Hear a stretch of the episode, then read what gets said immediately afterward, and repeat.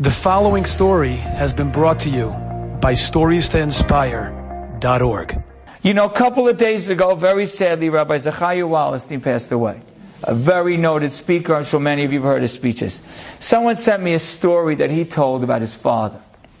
His father ran a bagging company, which I think the Wallerstein family still owns. He ran a bagging company. And one day he had an opportunity to meet with what would potentially be his biggest customer by far.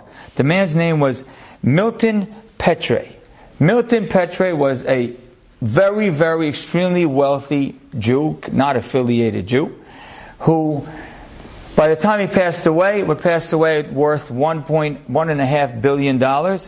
And he had given a lot of his money away in his lifetime. He was a huge philanthropist. One day, Milton said to Mr. Wallerstein, "I'd love to meet with you." Mr. Wallerstein came with his secretary, who at the time was his wife, and he said, "Okay, we'll meet in Louis Siegel's." Again, that's like a deli. So they're going to meet in Louis Siegel's, and they're going to meet to talk about a business thing. They meet together, they're talking, Mr. Wallerstein and this Mr. Petrie. They're meeting and they're talking. In the middle of the meeting, Mr. Wallerstein says, "I need to excuse myself for a few minutes." He tells his wife, "You continue the conversation, you excuse yourself for a few minutes." He gets up, he walks out of the restaurant, looks for a local shul, and prays Mincha and Arbit. And then comes back after 25 minutes, and Mr. Petrie says, "You know, you excuse yourself, I'm assuming to go to the restroom, it doesn't take that long, 25 minutes, what happened?"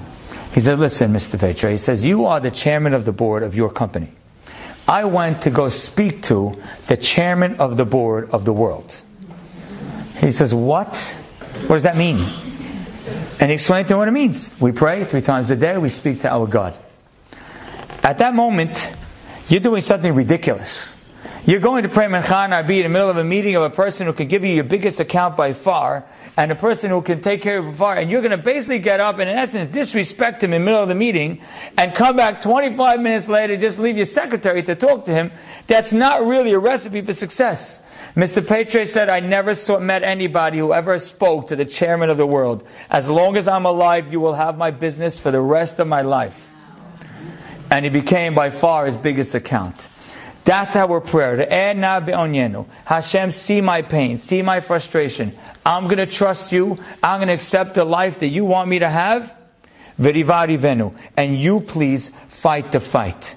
Enjoyed this story? Come again. Bring a friend. StoriesToInspire.org